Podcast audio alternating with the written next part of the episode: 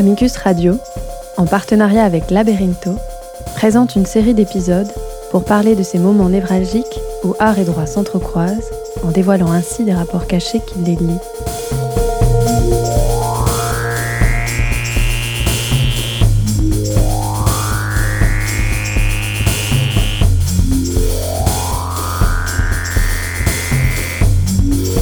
Ce que le droit nous apprend de l'art, ce que l'art nous apprend du droit, et ses rapports de pouvoir voilés et implicites.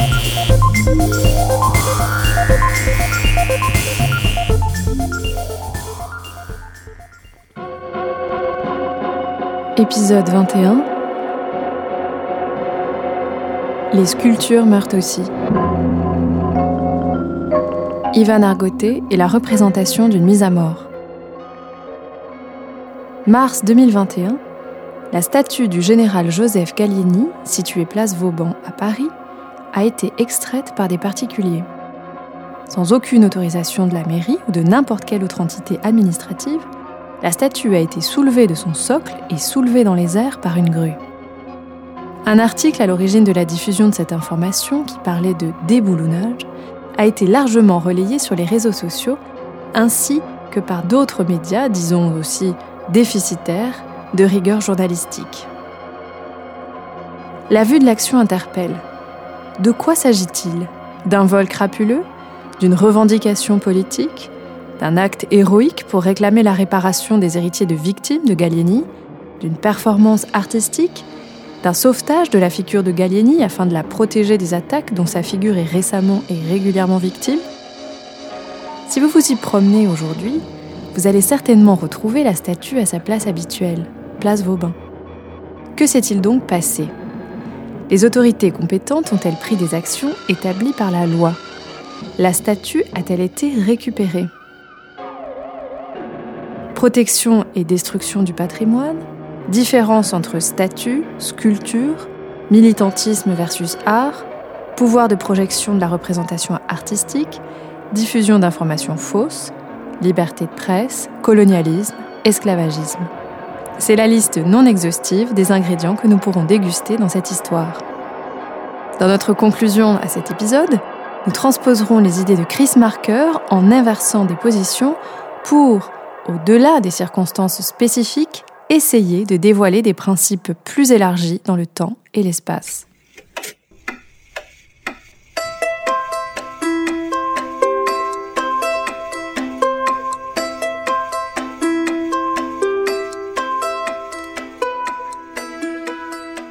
Dans la vidéo qui accompagnait la publication du média à l'origine de l'information de la statue de Gallieni, on voit, légèrement déguisée pour avoir l'allure de fonctionnaire, une équipe constituée d'au moins sept personnes jouant des rôles divers. Une grue garée à côté de la statue de Gallieni finit le décor. Trois individus habillés en ouvriers attachent la statue sous la supervision de deux autres habillés de façon à donner l'illusion d'être des responsables de l'administration dirigeant l'opération. On voit ensuite la figure de Gallieni être soulevée dans les airs par la grue. Commençons par clarifier quelques prémices fondamentales. Quelle est la nature de l'objet matériel, point de départ de notre histoire? En effet, on entend souvent les termes statue et sculpture utilisés de façon confuse. Référons-nous donc au dictionnaire pour rappeler les différences et les similitudes entre ces termes ce qui pourra nous donner des éléments d'analyse pour enrichir notre interprétation de ce cas. Selon le dictionnaire Larousse, une statue est le nom féminin dont la première acception est Sculpture en ronde bosse représentant une figure isolée et entière, et dont la taille, pour l'homme, est égale à au moins la moitié de la taille naturelle. Une sculpture présente de son côté une signification plus complexe et plusieurs acceptions, mais en tout cas le terme art est essentiel dans ses acceptions les plus significatives. Le terme le plus utilisé pour désigner la figure du général Gallieni en question est celui de statue. Et nous voyons la correspondance entre la définition du dictionnaire et l'objet en question. Nonobstant, le terme sculpture fait partie de la définition. La statue est donc une forme spécifique de sculpture, et rappeler ce lien n'est pas sans conséquence. Cette clarification sera importante pour la suite de notre récit. En effet, l'utilisation du terme statut éloigne l'objet de sa nature artistique et facilite la mise en évidence, mais aussi la réduction de l'objet à sa valeur utilitaire et à ses connotations liées à des représentations de pouvoir. Les responsables de ces actes sont connus et ils n'ont jamais tenté de se cacher. Il s'agit d'une action menée par l'artiste colombien Ivan Argote. Dans une vidéo explicative de cette action, donc artistique, Ivan Argote et son équipe ont bien raison de signaler que It would be easy for the administration to point it as a crime. Il serait facile pour l'administration de le signaler comme un crime. Le terme crime pour signaler l'acte en question paraît disproportionné dans le contexte français. On peut parler plutôt de délit. Mais en tout cas, il est vrai que la législation s'occupe de façon très concrète de ce type de situation et établit des sanctions. Mais avant tout, déterminons de quoi s'agit-il d'un point de vue juridique. Cette action relève-t-elle d'un vol, d'un enlèvement, d'une destruction, d'une abduction, d'un déboulonnage, comme affirmait le média qui rendait compte de l'action? Y a-t-il configuration du délit de diffusion de fausses nouvelles?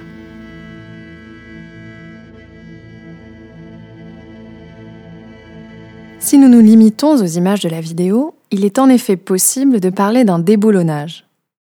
Le ministère de la Culture réunit dans un article les divers risques légaux auxquels s'exposent ceux qui s'attaqueraient sans autorisation à des éléments patrimoniaux de façon similaire à celle représentée dans la vidéo. Le Code pénal a été modifié pour renforcer le dispositif répressif contre le vol, les modifications effectuées sans autorisation et les actes de malveillance commis sur le patrimoine protégé. Les infractions constatées, telles que la destruction, la dégradation ou la détérioration d'un immeuble ou d'un objet mobilier protégé, sont sanctionnées par les dispositions du Code du patrimoine, du Code de l'urbanisme et du Code pénal. Concentrons-nous sur les passages qui concernent un objet avec les caractéristiques de la statue de Gallieni. La destruction, la dégradation ou la détérioration d'un immeuble ou d'un objet mobilier. De façon générale, la destruction, la dégradation ou la détérioration d'un bien appartenant à autrui est punie de deux ans d'emprisonnement et de 30 000 euros d'amende, sauf s'il n'en est résulté qu'un dommage léger, suivant les dispositions de l'article 322.1 du Code pénal. Le fait de tracer des inscriptions, des signes ou des dessins, sans autorisation préalable, sur les façades, les véhicules, les voies publiques ou le mobilier urbain, est puni de 3 750 euros d'amende et d'une peine de travail d'intérêt général lorsqu'il n'en est résulté qu'un dommage léger. La destruction, la dégradation ou la détérioration d'un immeuble ou d'un objet mobilier classé ou inscrit au titre des monuments historiques constitue un délit sanctionné par l'article 322 3.1 du Code pénal. La peine maximale prévue est de 7 ans d'emprisonnement et de 100 000 euros d'amende. Elle peut être portée à 10 ans d'emprisonnement et 150 000 euros d'amende lorsque l'infraction est commise avec la circonstance prévue au 1 de l'article 322.3. Les peines d'amende mentionnées peuvent être élevées jusqu'à la moitié de la valeur du bien détruit, dégradé ou détérioré. Les poursuites pénales peuvent être accompagnées d'une action en dommage-intérêt et d'une demande de prescription de remise en état aux frais des délinquants.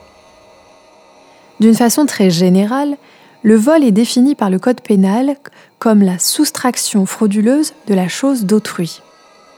Même si dans la vidéo les acteurs ont l'air d'être des fonctionnaires, du moment où nous savons que ce n'est pas le cas, le vol devient une hypothèse à explorer. Le vol d'un bien culturel protégé. En 2008, le Code pénal a été modifié, notamment l'article 311 4.2 afin de renforcer le dispositif répressif contre le vol et les actes de malveillance commis à l'encontre d'un bien culturel protégé. Le vol est puni de 7 ans d'emprisonnement et 100 000 euros d'amende. Les peines sont portées à 10 ans d'emprisonnement et 150 000 euros d'amende lorsque l'infraction prévue au présent article est commise avec l'une des circonstances prévues à L311 4 du Code pénal. Vol commis par plusieurs personnes, par une personne dépositaire de l'autorité publique ou chargée d'une mission de service public ou se prétendant telle, vol accompagné de violence sur des personnes, d'un acte de destruction, dégradation ou de détérioration, etc. La mairie du 7e arrondissement de Paris, interpellée via les réseaux sociaux, se décide à envoyer des fonctionnaires vérifier la situation de la statue.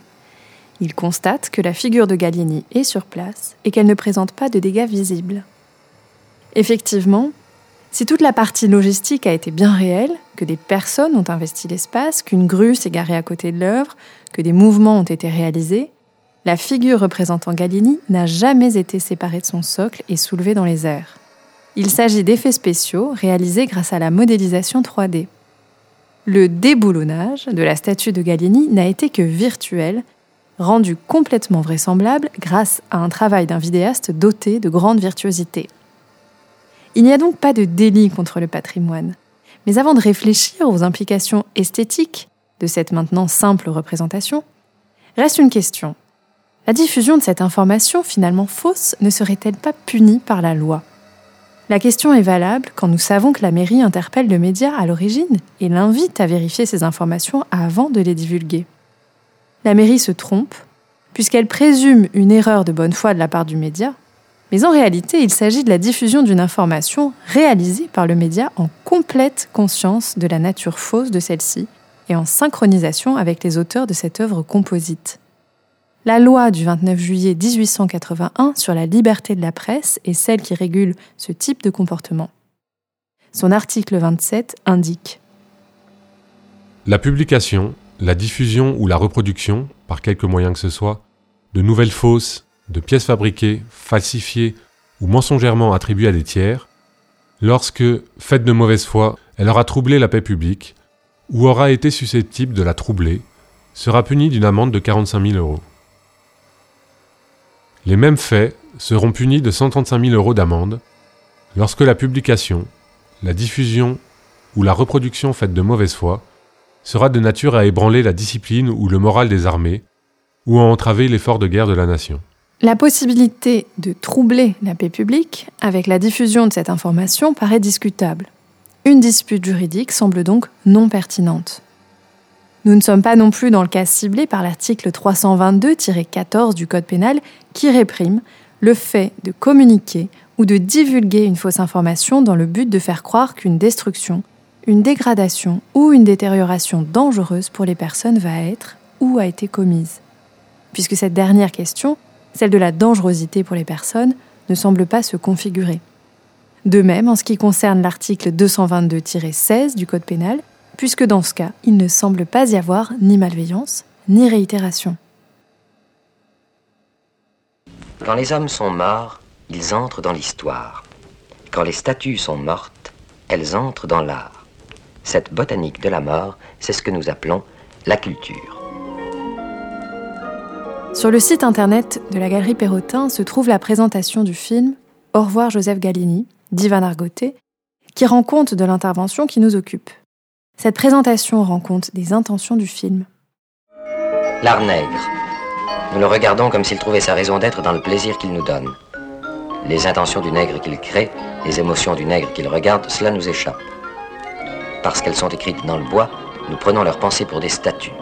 Et nous trouvons du pittoresque là où un membre de la communauté noire voit le visage d'une culture.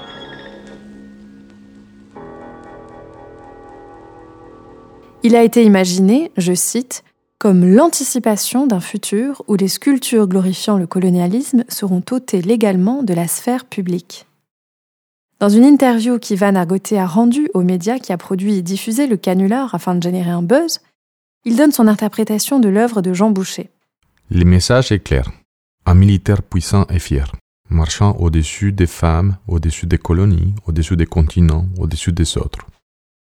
Le monde des militaires moustachus sur des piédestaux est un monde gris et sérieux, des sentiments et d'idées avares et tristes. Nous voulons y voir de la souffrance, de la sérénité, de l'humour, quand nous n'en savons rien. Colonisateurs du monde, nous voulons que tout nous parle, les bêtes, les morts, les statues, et ces statues-là sont muettes. Elles ont des bouches et ne parlent pas, elles ont des yeux et ne nous voient pas. Et ce ne sont pas des idoles, plutôt des jouets, des jouets sérieux mais qui ne valent que parce qu'ils représentent. Ce contrepoint avec des extraits du film de Chris Marker, Les statues meurent aussi, peut paraître dissonant et même paradoxal. Nonobstant, comme nous le verrons dans le prochain épisode, la recherche, même en sciences sociales, se différencie du militantisme, et même si l'on considère que l'idéal de neutralité axiologique est inatteignable, il doit faire office de boussole dans l'éthique du chercheur. Cela implique que, pour conserver sa validité, les concepts et idées générales doivent être applicables à des champs sociaux différents sans tenir compte du positionnement politique. Le jugement et condamnation de l'œuvre de Jean Boucher représentant Gallieni laisse complètement de côté des considérations artistiques et se centre principalement sur la biographie du personnage représenté.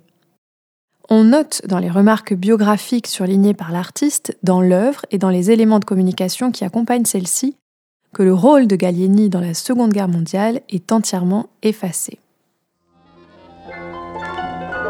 Déjà le blanc projetait sur le noir ses propres démons pour se purifier.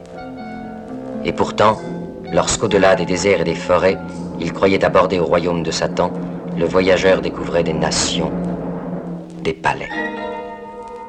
S'agissant donc d'un jugement réalisé à partir d'une interprétation sur des faits choisis d'un individu, ne serait-il pas valable de réaliser le même exercice avec les auteurs du dit jugement? Qui sont les personnes derrière cet acte?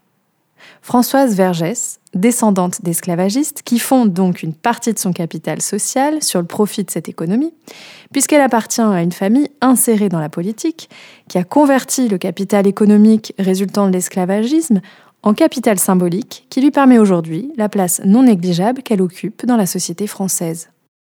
Cette transformation de capital se fait visible, par exemple, dans l'accusation dont fait l'objet son père du délit de prise illégale d'intérêt, pour l'avoir nommée en tant que directrice scientifique de la Maison des civilisations et de l'unité réunionnaise. Comment décoloniser alors l'enracinement esclavagiste qui court dans les veines de Françoise Vergès? Il faudrait aussi que l'État la déboulonne de sa place en la condamnant à l'ostracisme de la vie publique pour compenser ainsi la partie esclavagiste qui a servi au positionnement social de sa famille, dont elle s'est servie et se sert pour occuper la position de pouvoir et de privilèges dont elle profite Ou doit-on considérer que le fait que ses ancêtres aient fait ce que certains pourraient qualifier aujourd'hui de washing pour effacer ce passé, par exemple en militant pour le Parti communiste à La Réunion, est une raison suffisante pour assimiler, digérer, oublier cette trace du colonialisme esclavagiste qui la traverse? Sur Ivan Argoté, on peut dire notamment qu'il est représenté, soutenu, financé par la galerie Perrotin, symbole clinquant de ce que certains décrivent, voire dénoncent, comme de l'art financier. Un ultralibéral qui agit dans le sens de permettre au marché de réguler sauvagement l'écosystème artistique et pour qui la rentabilité est sans doute l'un des principaux critères de choix esthétiques.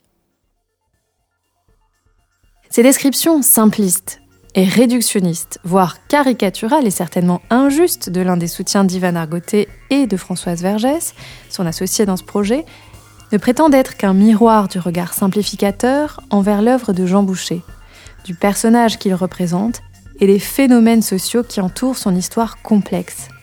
Sa statue est réduite, selon la vidéo explicative d'Argoté, à un monument qui, je cite, non seulement représente avec fierté la domination coloniale, mais la domination sur le corps de la femme. Est-ce cela au moins précis? Est-ce qu'il y a eu un moment où Argoté et son équipe sont allés au-delà de la statue et se sont intéressés à la sculpture? Nous ne le savons pas, mais en tout cas, nous n'avons trouvé dans l'action d'Argoté, ni dans les éléments de communication qui l'entourent, aucune mention de l'artiste Jean Boucher, auteur de l'œuvre. De même, nous avons des doutes concernant le sérieux de ses recherches sur Gallieni du moment où, dans le texte en anglais qui accompagne la vidéo publiée sur YouTube par la chaîne de l'artiste et consultée par nous-mêmes le 7 janvier 2023, il est signalé que Gallieni est l'auteur du livre The Politics of Races, mais nous n'avons pas réussi à trouver la trace d'un ouvrage écrit par Gallieni portant ce nom, ou son équivalent en français. Dans notre prochain épisode, nous essaierons d'aller plus loin dans le travail d'Ivan Argoté. Nous confronterons ses idées concernant cette œuvre en particulier à celles d'historiens de l'art comme Anne Lafont et Claire Barbillon, qui se sont exprimés sur le sujet dans la revue Esprit. Nous ferons une analyse de la place du militantisme dans la création artistique à partir d'un parallèle avec l'analyse de Nathalie Heinick sur la place du militantisme dans la recherche académique. C'était L'Art au Parloir, un podcast proposé par Amicus Radio en partenariat avec Laberinto, réalisé par Léobardo Arango et Léa de Lyon. Merci à Adrien de Bisemont pour sa lecture. Si vous aimez ce podcast, abonnez-vous et suivez-nous sur les réseaux sociaux.